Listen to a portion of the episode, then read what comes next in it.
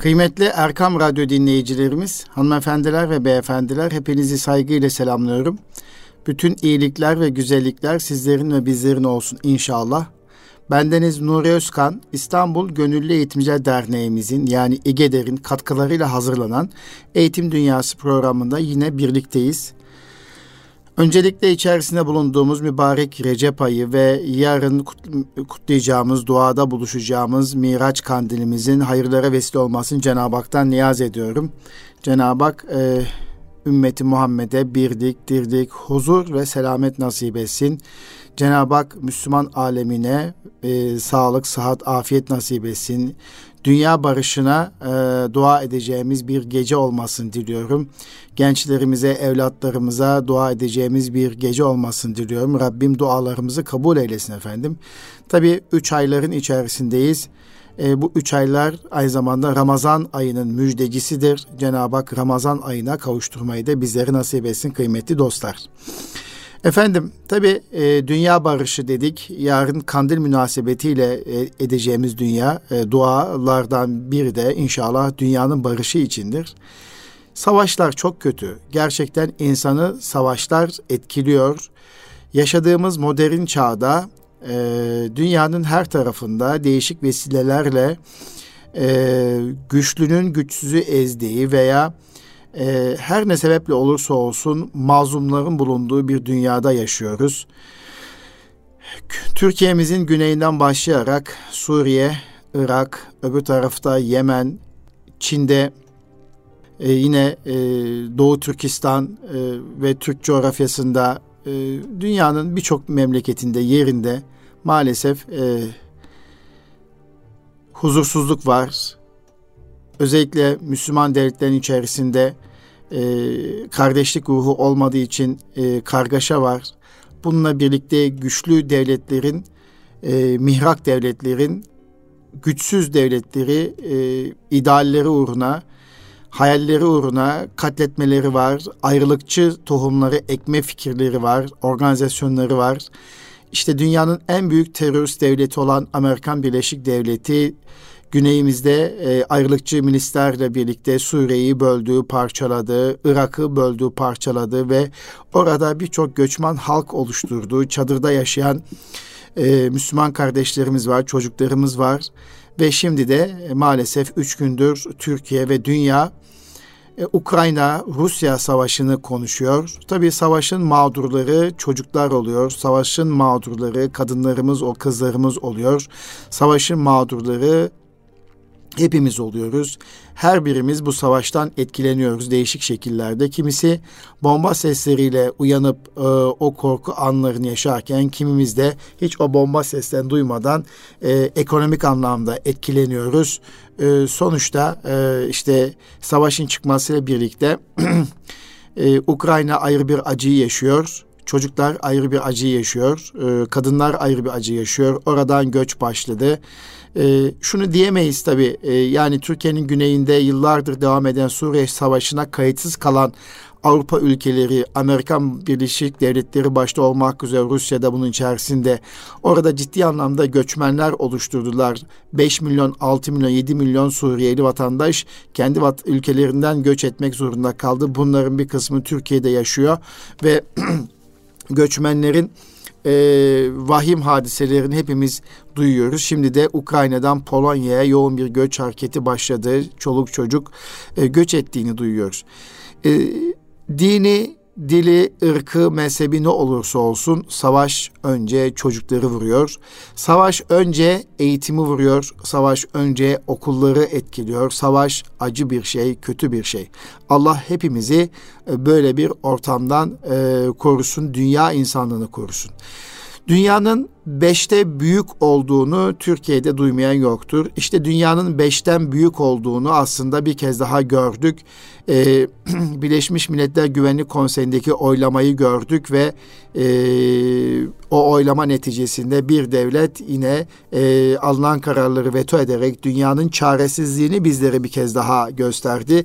Birleşmiş Milletler Cemiyeti'nin çaresiz olduğunu bir kez daha gösterdi. Tabii şöyle söyleyemiyoruz. Müslümanların başına gelen yıllardır ayrılıkçı milislerin ülkelerde e, ortaya koyduğu o, bu güçlü devletler uzantılar olan ayrılıklı milislerin, teröristlerin e, veya grupların ülkelerde o ortaya çıkardığı kaotik ortamdan yola çıkarak nasıl ki Müslüman devletleri de bir e, zalim mazlum kitlesi oluşmuşsa e, efendim kayıtsız kalan Avrupa'nın göbeğinde de e, Ukrayna veya Rusya böyle bir acıyı yaşıyor, Ukrayna böyle bir acı yaşıyor diyemiyoruz tabii ki bizler Müslüman olarak. Bize yakışmaz çünkü bizler e, İslam e, barış dinidir, huzur dinidir, selamet dinidir. E, mazlumun yanındadır, olmak zorundadır. Tabii dünyada e, ülkelerle ekonomik işbirlikleri de devam ediyor. Tabii Türkiye'nin Ukrayna olan e, Ukrayna ile olan ilişkileri var. Rusya ola, ile olan ilişkileri var. Tabii bu durumda isterseniz Türkiye'nin alacağı bazı kararları etkileyecektir. Alınan kararlar da Türk vatandaşlarını etkileyebilecektir. E, radyoya girmeden önce Yine dinlediğim kanallarda, haber kanallarında Ukrayna'dan kurtarılmak istenen, bekle, bekleyen, orada üniversite öğrencilerin olduğuyla alakalı bir paylaşım vardı. E, tabii Dışişleri Bakanlığımız e, Ukrayna'daki Türk vatandaşlarımızın kurtarılması için güçlü devletin ilkesi olarak, sosyal bir devletin ilkesi olarak çalışma ve çaba gösteriyordur şüphesiz. Ama buradan Erkam Radyo'dan da sesleniyoruz. Elbette Dışişleri Bakanlığı, e, Ukrayna'da e, tehlikeli bölgelerde vatandaşlarımızın e, olmaması gerektiği, ayrılması gerektiğiyle ilgili iletişime daha önceden geçmiştir şüphesiz. Çünkü savaş bangır bangır ben geliyorum diyordu. E, bununla birlikte e, bunu ciddiye almayan vatandaşlarımız veya öğrencilerimiz olmuş olabilir e, veya oradaki macerayı seyretmek istemiş olabilirler ama daha sonra maceranın yaşamak istedikleri durumun çok kötü bir durum olduğunu fark edince Türk devletinden e, yardım istiyor olabilirler. Devlet e, bir insan yaşat ki devlet yaşasın ilkesini prensip edilmiş olan Türkiye Cumhuriyeti Devleti nasıl ki Covid döneminde en ücra köşelerdeki vatandaşlarımızı kurtarmış, kendi yurduna getirmiş ise Ukrayna'daki öğrencilerimiz de kurtaracağına ve oradaki vatandaşlarımız da kurtaracağına inanıyorum.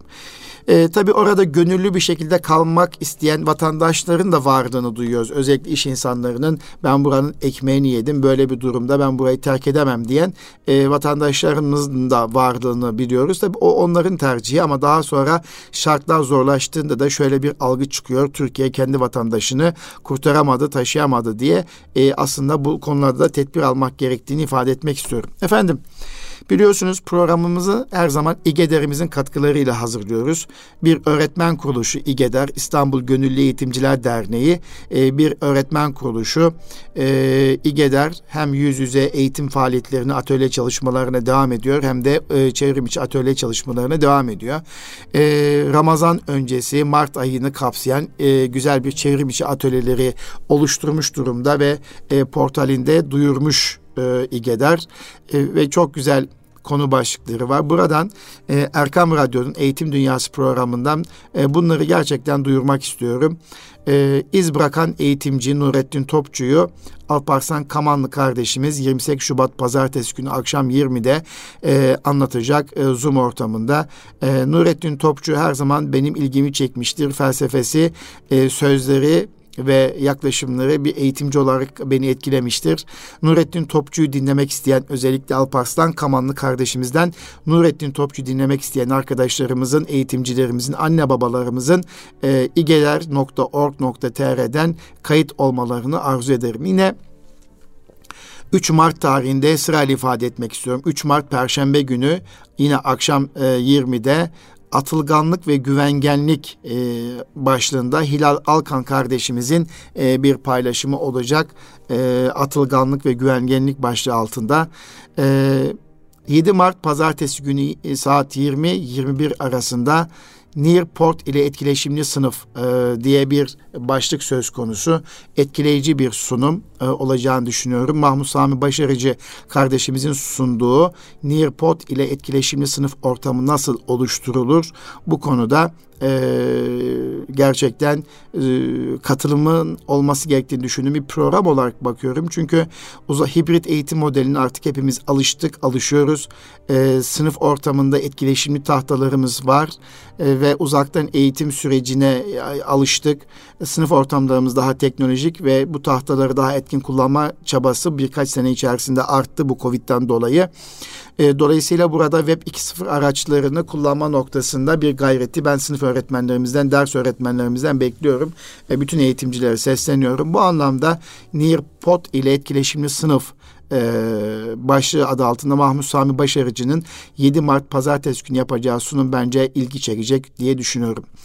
Akıl oyunları yine evde kal Gökhan Bayar 10 Mart Perşembe günü saat 20 ile 21 arasında Evet, akıl oyunlarıyla evde kal. Tabii evde kalmayalım artık Gökhan Beyciğim.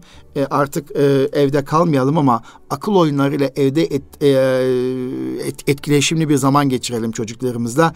Akıl oyunlarıyla evde e, televizyona bakmadan, tabletle zaman geçirmeden, e, telefonla oynamadan çocuklarımızla birlikte oynayabileceğimiz bir zaman dilimi olsun e, Gökhan Beyciğim. E, bu anlamda da akıl oyunlarıyla evde e, etkili zaman geçirme e, diye düşündüğüm Gökhan Bayar kardeşimizin sunumu 10 Mart 10 Mart Perşembe günü saat 20 ile 21 arasında. Evet, öğrenci motivasyonu her zaman önemli. Eğitimde motivasyon düştüğü zaman öğrenme de azalma meydana geliyor. Bir her geçen günde çocuklarımızın motivasyonunun düştüğünü ve dikkat sürelerinin azaldığını hepimiz biliyoruz. Bu anlamda e, yine eğitimci, e, aynı zamanda kendisinin peder uzmanı olduğunu bildiğim Bahattin Güney'in e, sunacağı bilinçaltı süreçlerle öğrenci motivasyonu adı altında bir öğretmenimiz, bir eğitimci öğrenci motivasyonu nasıl artırabilir, nasıl etkili kılabilir? E, bu anlamda Bahattin Güney'in eğitim programında 16 Mart çarşamba günü saat 20'de önermekteyim efendim. Yine başka bir e, eğitimci e, PDR uzmanı Mustafa İşlek Beyefendi. Kendisi Gebze RAM müdürü ve çok değerli e, çalışmaları var İGEDER'de.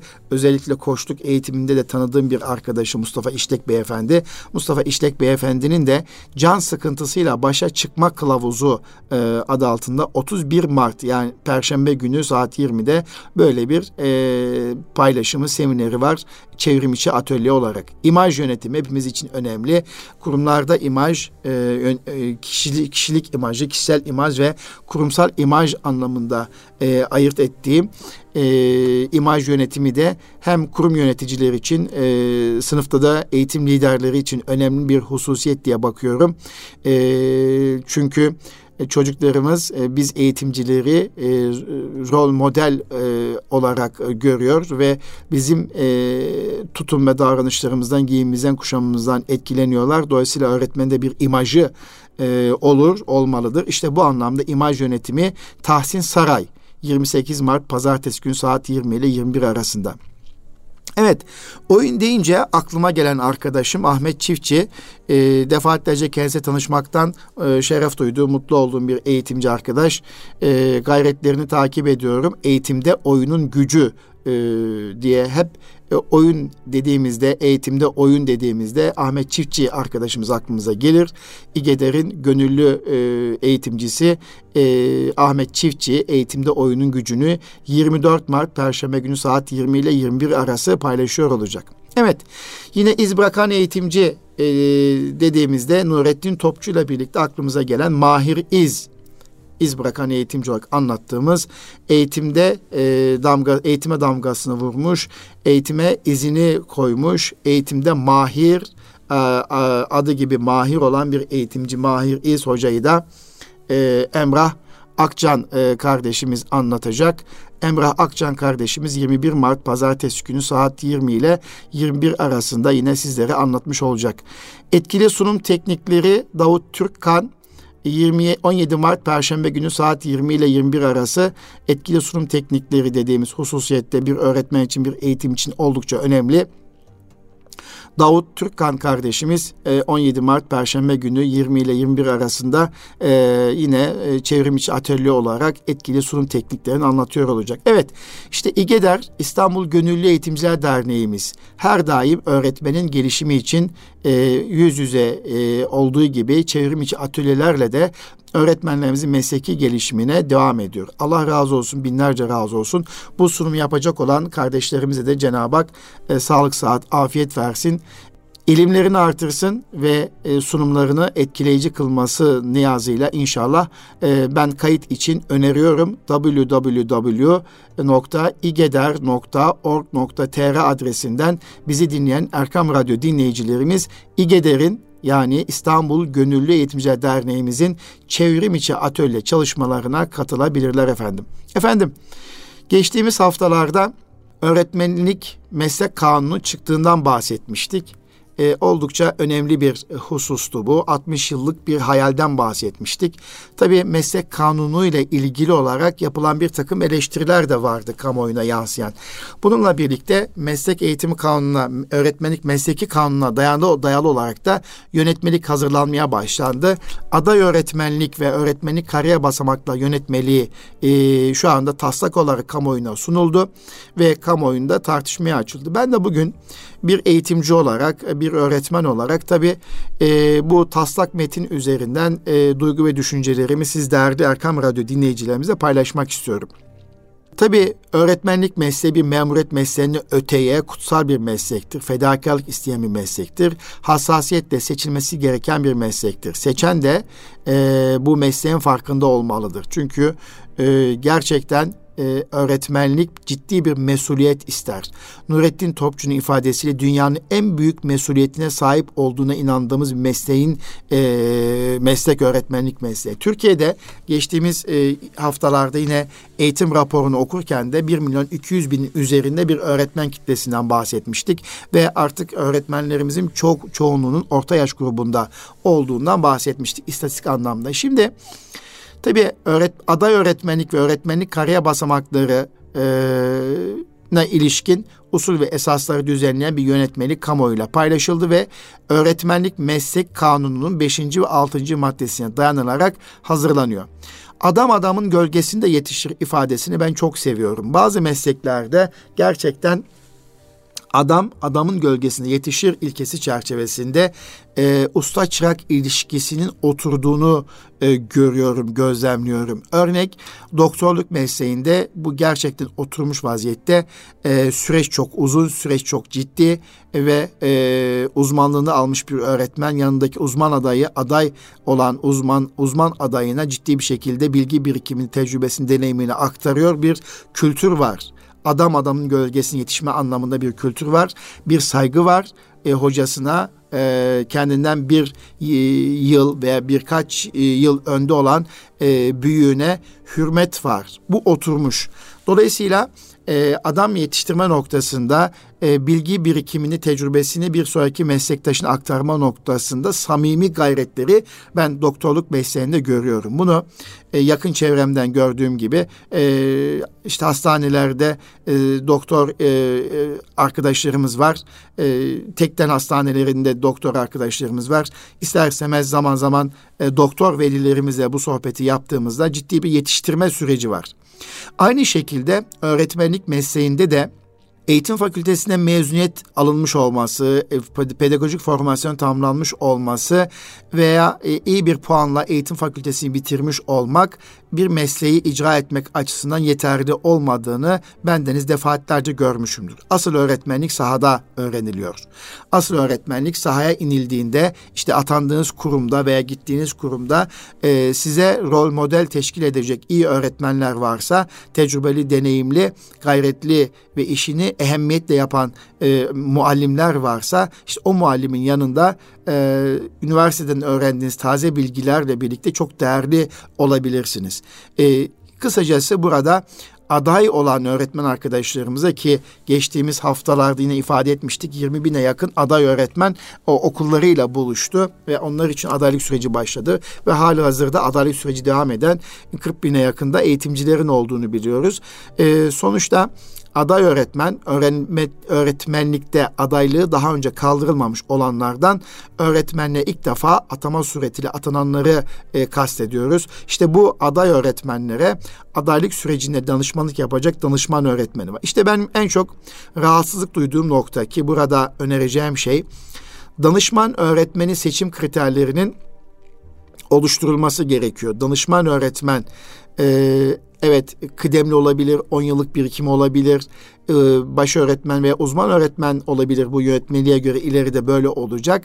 Ancak organizasyon, adam yetiştirme kabiliyeti, e, samimi bilgi paylaşımı noktasındaki evet e, ekibe yatkınlık ve benzeri hususiyetler de danışman öğretmenden e, aranmalı ve yanına emanet ettiğimiz genç aday öğretmenlere bilgi birikimini, tecrübesini en güzel bir şekilde aktarıcı olmalı.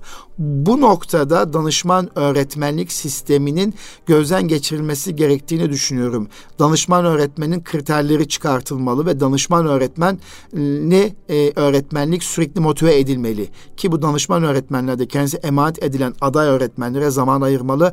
Onların çok iyi bir şekilde yetişmiş olması noktasında gayret göstermeli. Tabii e, bu aday öğretmenlik içinde e, bir eğitim programı yapılacak.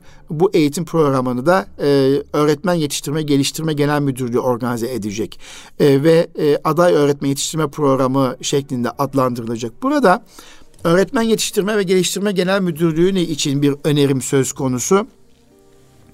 E, danışman öğretmenlerin yapacakları gayretlerle birlikte e, sivil toplum kuruluşlarının e, özellikle öğretmen yetiştirme ve geliştirme ile alakalı kurulmuş sahada birçok sivil toplum kuruluşları var.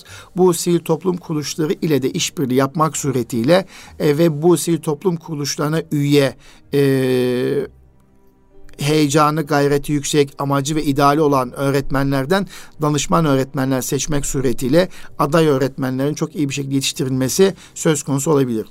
Gelinen noktada e, iyi bir öğretmenlik dediğimiz zaman üniversiteden mezun olduğunuz lisans dilinde, lisans diplomasındaki e, akademik performansınızdan öteye e, Türk toplumunun sahip olduğu kültür birikimini e, rol model olarak en güzel bir şekilde aktarıp sınıfta çocukların yüreğine dokunan öğretmen olabilmek anlamında e, bir meslek icrası gerekiyor artık. Peki e, bu e, kariyer yönetmeliğine göre aday öğretmenlik süresi daha önce olduğu gibi bir yıldan az ama iki yıldan çok olamaz ve aday öğretmenlik programı bu süreç içerisinde tamamlanmalı ve eğitim ve uygulama e, çalışmaları bu süreç içerisinde bit bitirilmiş olmalı. Yine yönetmeliğe göre işte benim biraz önce bahsettiğim altıncı madde aslında danışman öğretmenin belirlenmesi ilgili kriterler noktasında öncelikle ben bu maddeyi okuduktan sonra benim söylediğim hususiyetlere e, ilaveten e, neler var ona bakmak istiyorum. E, danışman öğretmenin aday öğretmenle aynı alanda olmak şartıyla, aynı alanda olmak şartıyla baş öğretmen, uzman öğretmen veya en fazla hizmet süresi bulunan öğretmenden başlamak üzere diğer öğretmenler arasından sırasıyla belirlenmesi esastır. Yani aynı alanda olmak koşuluyla. Bu şartları taşıyan danışman öğretmen bulunamaması halinde farklı alandan danışman öğretmen görevlendirilir. Aday öğretmenin atandığı eğitim kurumunda danışman öğretmen niteliklerine sahip herhangi bir öğretmen bulunmaması durumunda eğitim bölgesinde ilçesinde veya ilçede bulunan öğretmenler arasından aynı usulle danışman öğretmen görevlendirilir. Ee, ben tabii özel okulda yetiştim. Özel okulda adaylık sürecim kalktı. Ee, daha sonra özel okullarda adaylık süreci e, iptal edildi. Ve bu adaylık süreci içerisinde size görevlendirilen danışman öğretmen oluyor. Ee, burada da ifade edildiği gibi. İşte biraz önce söylediğim aslında tam burası seçilen danışman öğretmenler gerçekten adam yetiştirme niyetinde olmalı. E, aday öğretmene sahip çıkmalı. Onunla anlamlı etkili bir zaman geçirmeli. Sadece hazırladığı bir takım format belgelere imza atmanın ötesinde samimi bir şekilde kendi eseri olacakmış gibi e, zaman ayırmalı. Bu zamanı ayırabilecek, bu fedakarlığı yapabilecek, bu gayreti gösterebilecek, bilgi birikimini, tecrübesini, deneyimini aktaracak e, milli ve manevi değeri ve hassasiyeti, kültürel hassasiyeti olan, e, kültürel liderlik becerisi ön planda olan e, vizyoner ve e, ve e, öğretim liderliği kabiliyeti olan arkadaşları seçmenin daha doğru olacağını düşünmekteyim. Yoksa buradaki mesleki kıdemine bakarak Türkiye'de e, mesleki kıdemi 10 yıl 15 yıl olmuş olabilir ama öğretmenlik heyecanı sönmüştür kişinin. E, mesleğe, da, mesleğe dair bir takım olumsuzlukları vardır. Disiplin, disiplin soruşturmaları geçirmiştir. Artık e, takım çalışması yatkınlıktan uzaklaşmıştır. İletişim becerisi çok düşüktür. Mesleki tecrübesi 10 yıldır 15 yıldır. Bunun benim için bir anlamı yoktur. İşte böyle bir danışman öğretmenin e, bu olumsuzluklar içerisindeki bir danışman öğretmenin aday öğretmene verildiğini düşünecek olursanız çok vahim sonuçların ortaya çıktığını bendeniz defaatlerce gördüm. O zaman burada en önemli hususiyet danışman öğretmenin doğru belirlenmesi, doğru seçilmesi. İşte İstanbul Gönüllü Eğitimciler Derneği olarak bizler aday öğretmenlerimizin çok iyi bir şekilde yetişebilmesi için yapacağımız bir katkı varsa bu sürece destek vermek, katkıda bulunmak isteriz. Peki e, danışman öğretmen belirlendikten sonra aday öğretmenlerin yetiştirme süreciyle ilgili bu yönetmelik neleri öneriyor? E, bir eğitim kurumuna atanacak eğitim kurumu müdürü ve danışman öğretmenlerin sorumluluğunda eğitim ve uygulama görevlerine tabi tutulur aday öğretmenler. Sonra ne olur? Aday öğretmenler adaylıklarının ilk üç ayını öncelikle atandıkları eğitim kurumunda atandıkları eğitim kurumunda danışman öğretmen bulunmaması durumunda sırasıyla eğitim bölgesinde, ilçede, ilde bulunan diğer eğitim kurumlarında belirlenen aynı alandan danışman öğretmen ve danışman öğretmenin görev yaptığı eğitim kurumu müdürünün sorumluluğuna geçirir. Bu süreçte aday öğretmenlerin e, neler yapması gerekiyor? E, danışman öğretmen gözetiminde izleme ve uygulama yapmak üzere derslere girmeleri gerekiyor. Yetiştirme programı doğrultusunda hizmetçi eğitimleri tamamlamaları gerekiyor. Eğitim kurumunun yönetimiyle ilgili iş ve işlemleri eğitim kurumu müdürünün gözetiminde izlemeleri ve uygulama yapmaları gerekiyor. İl ilçe milli eğitim müdürlüklerinin koordinasyonunda atandıkları eğitim kurumu dışındaki eğitim kurumları ile diğer kurumlara yönelik gözlem ve uygulamalar katılmaları esastır şeklinde bir e, format, usul belirlenmiş. Yani bir danışman öğretmen nezaretinde dersleri izleme ve uygulama vazifesi var. E, yetiştirme programı doğrultusunda hizmetçi eğitim programına katılma vazifesi var. Okul müdürünün veya kurum müdürünün gözetiminde kurumun iş ve işleyişini öğrenmek gibi bir durum söz konusu. Yine diğer e, eğitim kurumlarını ve türlerini tanıma noktasında il ilçe milli eğitim müdürlüklerinin koordinasyonunda gözlem uygulamaları katılmaları esastır diyor. Aday öğretmenler ilk üç aylık dönemde bağımsız olarak ders ve nöbet görevi verilmez. Aday öğretmenler bu dönemde danışman öğretmen nezaretine derse girer. Danışman öğretmenin nöbetçi olduğu zamanlarda ise nöbet görevini izlemek üzere danışman öğretmenin yanında yer alır. Bu da önemli. Tabii nöbet görevi de do tabii doğru nöbet tutmak. Nöbet e, ben Nurettin Topçu'nun şu sözünü çok önemsiyorum. Fetihler koridorlarda başlar diyor. Evet e, nöbet esnasında nöbetçi öğretmen e, doğal süreçte koridordaki çocukların konuşmalarını, koşturmalarını, e, sohbetlerini, diyaloglarını, iletişim becerilerini gözlemler. Bu gözlemlerini not eder veya zihnine kaydeder. İlgili kişilerle gerektiği zaman bu gözlemlerini paylaşır ve çocukların doğru davranış edilmesi noktasında gayret gösterir. Nöbetçilik böyle bir şey. Sadece e, güvenlik açısından katta bulunmak veya bahçede bulunmak nöbetçi öğretmenlik görevi değildir. Nöbetçi öğretmen e, doğal ortamlarda nöbet görevini yaparken de iyi bir gözlemci olmalıdır. İşte bu birikimi e, yeni aday öğretmenlere aktarabilme noktasında bir gayrete ihtiyaç var.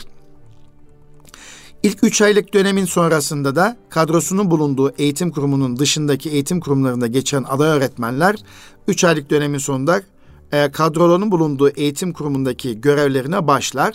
E, bu durumda danışman öğretmen varsa kadrosunun bulunduğu eğitim kurumunda görev yapan öğretmen arasından alanına bakılmaksızın belirlenir. Ama ilk üç ay mümkün mertebe e, alan öğretmeni olması biraz daha esas gibi ben bu yönetmelikten öyle anladım.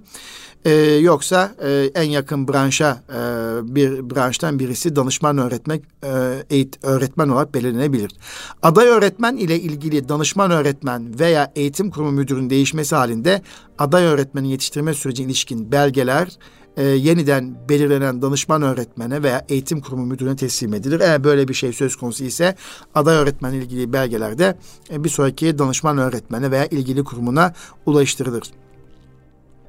Adaylık sürecini ilk üç ayın tamamlayan aday öğretmenlere atandıkları eğitim kurumunda emsal öğretmenler için öngörülen ders ve diğer görevler verilir. Ee, yani ilk üç ay ders ve nöbet hizmeti yaptırılamıyor. Sonraki zamanlarda ders ve e, diğer e, görevler yani komisyon görevleri vesaire verilebiliyor. Yetiştirme programı kapsamında eğitimler eğitim kurulu kararı doğrultusunda merkezi ve mahalli olarak yüz yüze eğitim veya uzaktan öğretim yöntemleriyle verilir. Aday öğretmenlerin yetiştirme programı kapsamındaki eğitimlerin tamamına katılmaları zorunludur. Yani aday öğretmenler e, kendileri için belirlenmiş o yetiştirme programına katılmaları zorunludur. Ancak yasal mazeret nedeni tamamlayamayan aday öğretmenlerin eksik kalan eğitimleri yine telafi eğitimiyle e, tamamlamaları sağlanır.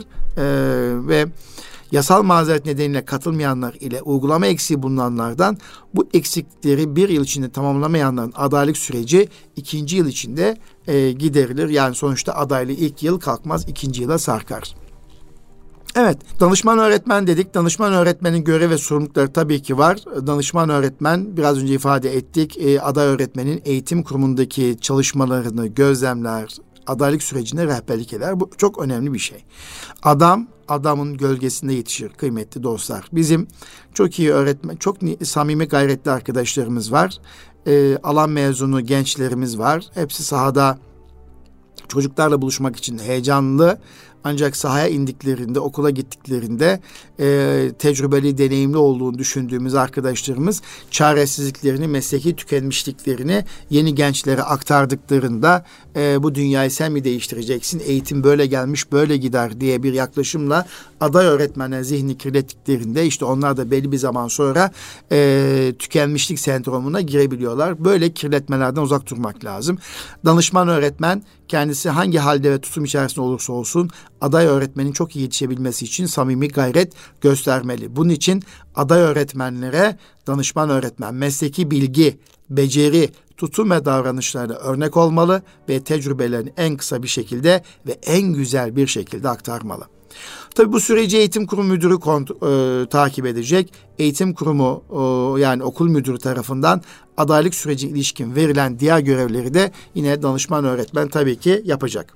Eğitim kurumu müdürü yani okul müdürü ne yapar? Danışman öğretmenin e, ötesinde aday öğretmenin göreve başlamasından sonra ilk beş gün içerisinde danışman öğretmen muhakkak belirler. İki, görevlendirecek danışman öğretmen bulunamaması halinde başka bir eğitim kurumundan danışman öğretmen görevlendirilmesi için durumu eğitim kurumunun bağlı olduğu Milli Eğitim Müdürlüğü'ne bildirir. Üç, adaylık sürecine ilişkin görev ve sorumluluklar çerçevesinde eğitim kurumunda gerekli tedbirleri alır. Dört, aday öğretmenin eğitim kurumundaki çalışmalarını gözlemler ve tüm adaylık sürecinde aday öğretmeni rehberlik eder. Yani burada aday öğretmene sadece danışman öğretmenin rehberlik etmesi değil, aynı zamanda okul yöneticisinin, okul müdürünün de, kurum müdürünün de e, rehberlik etmesi esastır. Bu noktada e, aday öğretmenlerin gelecekte iyi bir öğretmen olabilmesi için e, iki kişiye ciddi vazife düşüyor. E, danışman öğretmen ve kurum müdür veya müdür yardımcısı. Zaman zaman o adaylık sürecinde olan meslektaşlarımızın, eğitimcilerimizin çağrılması, sohbet edilmesi, süreç kontrolünün yapılması bu anlamda oldukça önemli. Ve e, aday öğretmenin çalışmaları da adaylık değerlendirme komisyonu tarafından yapılıyor e, ve e, yaptığı çalışmalar e, değerlendiriliyor ve sonuçta adaylığın kaldırılması teklif ediliyor.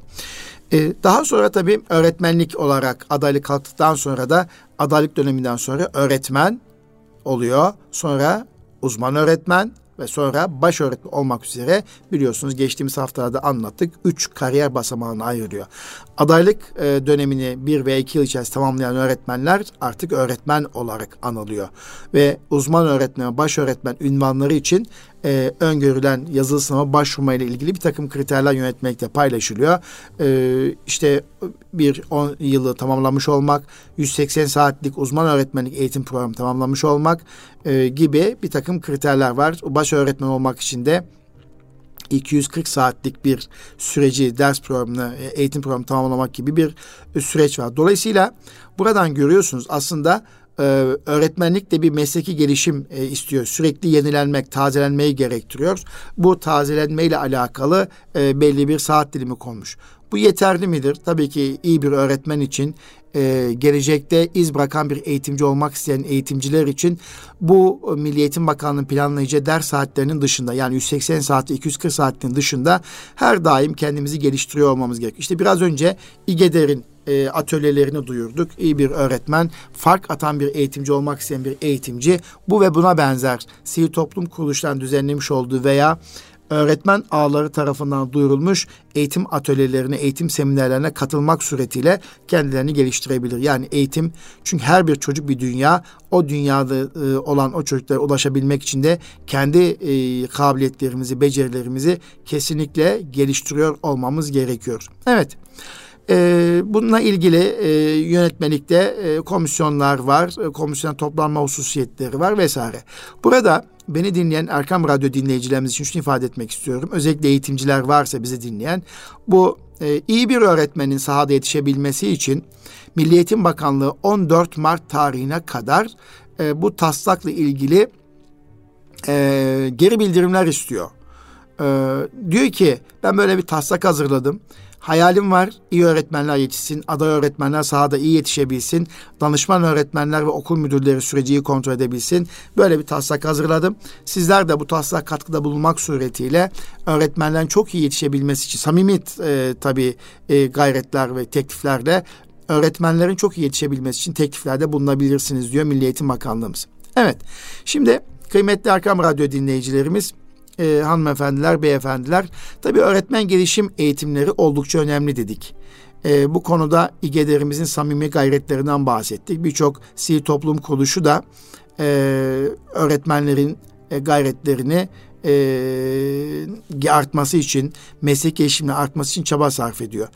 E, bu birkaç yıldır da Covid-19 e, has, e, bulaşıcı hastalık nedeniyle e, uzaktan eğitim e, araçlarıyla e, biz artık öğretmenimize erişim sağlayabiliyoruz. Öğretmen de çocuklarına erişim sağlayabiliyor.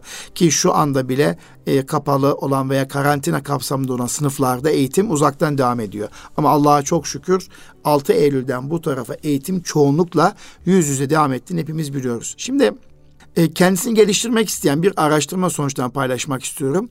Kendisini geliştirmek isteyen öğretmenlerin çoğunlukla 30 yaş ile 44 yaş arası olduğunu görüyoruz. Yani 30 e, yaş ile 49 e, yaş arası öğretmenler çoğunlukla yani ki orta yaş grubu dediğimiz arkadaşlarımız çoğunlukla kendilerini geliştirme grubu içerisinde yani çevrimçi atölyelere başvuran veya yüz yüze e, eğitimlere katılma gayreti olan öğretmenlerin çoğunluğu e, bu yaş grubunda. Ancak bu yaş grubu içerisinde 35-39 yaş grubu e, yüzde 23.23 e, ile e, oldukça OECD ortalamasına yakın bir paralellik gösteriyor. Yani e, 35-39 yaş grubundaki bulunan öğretmenlerin e, öğrenme merakı, ilgisi e, diğer yaş gruplarına göre oldukça yüksek. Burada benim dikkatimi çeken bir hususiyet var ki 25-29 yaşları arasındaki e, hayata yeni başlayan genç öğretmenlerimizin e, bir yanılgıya düştüklerini görüyorum. Yani şöyle eğitim fakültesinde mezun olmuş olmak, diplomayı almak, iyi bir lisans, iyi bir e, transkriple mezun olmuş olmak yeterli değil. Sürekli gelişime ihtiyaç duymalısın sevgili genç arkadaşlarım, aday öğretmen arkadaşlarımız. İstatistiklere bakar baktığımız zaman 25-29 e, yaş grubu öğretmen adaylarımızın e, mesleki gelişim programlarına çok fazla katılmadığını görüyoruz. E, dolayısıyla e, sizleri bu noktada biraz daha yüreklendirmek istiyorum. E, katılımcıların büyük bir çoğunluğu kadın. E, bunu İGEDER olarak da bir sahaya gittiğimiz zaman görebiliyoruz. Kadınların oranı oldukça yüksek. Yine e, İGEDER olarak sahaya gittiğimizde yüz eğitim veya atölye çalışmalarında görüyoruz ki e, küçük ilçelerde e, ki öğretmenler e, daha istekli e, ardından büyük şehirlerde bazı büyük şehirlerde öğretmenler kendi gelişimlerine önemsiyorlar. Ancak köy ve kasabalarda tabi isterseniz ondan da zaten e, nüfusları az olduğu için e, düşük çıkabilir. E, Milli Eğitim Bakanlığımızın e, istatistiklerine baktığımız zaman da e, daha çok resmi okul öğretmenlerinin e, bu noktada daha e, özverili olduğunu görmekle birlikte e, özel okul öğretmenleri de e, kendilerini geliştirmek için çaba sarf ediyorlar. Tabii onların özel okul öğretmenlerin 1 milyon 200 bin içerisindeki oranı çok düşük olduğu için burada çıkan oran bizi yanıltıcı olabilir. Bölge olarak da en fazla Doğu Marmara'daki e, öğretmenlerin Ege ve e, Kuzeydoğu Anadolu bölgesindeki öğretmenlerin e, özellikle gayret gösterdiği kendilerini geliştirme noktasında samimi gayret gösterdiklerini söyleyebiliriz. Bu arada tabii İstanbul büyük şehir olması münasebetiyle nüfusun büyük bir çoğunluğunu kapsamış olması münasebetiyle İstanbul tek başına zaten bir e, eğitim noktasında e, üst düzeyde yer alıyor katılım oranı bakımından. şunu da söylemek istiyorum. Ee, okul seviyesi bakımından yapılan araştırmalar şunu gösteriyor ki ilkokul öğretmenleri e, daha çok ilgili e, görev yapılan okul seviyesine göre öğretmenlerin e, daha çok ilkokul öğretmenlerinin katıldığını görüyoruz ve ilkokul öğretmenlerinde de kadın ve erkekten birbirine yakın orana sahip olduğu daha sonra ikinci sırada e, ortaokul Üçüncü sırada lise e, olduğunu görüyoruz.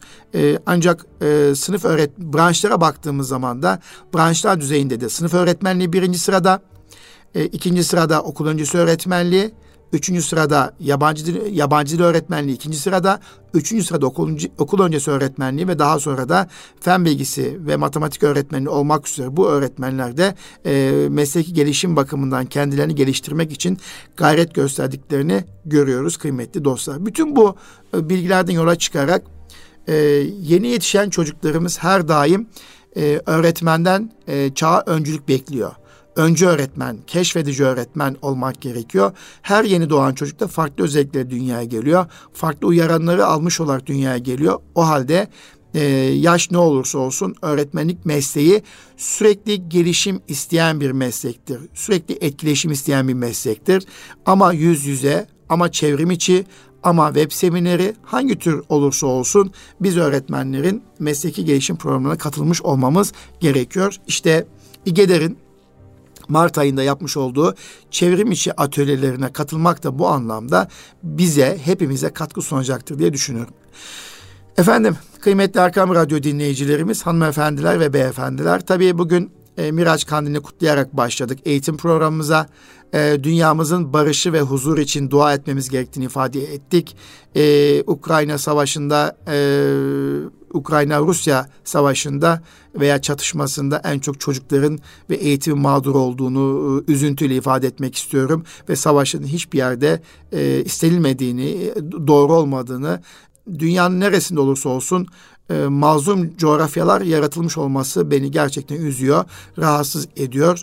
İşte yarın yaşayacağımız Miraç Kandili'nde önce kendimize, ailemize, çocuklarımıza, ülkemize, milletimize ve dünya insanlığına huzur ve selamet için dua etmek dileğiyle bir sonraki eğitim dünyası buluşmak üzere kalın sağlıcakla efendim.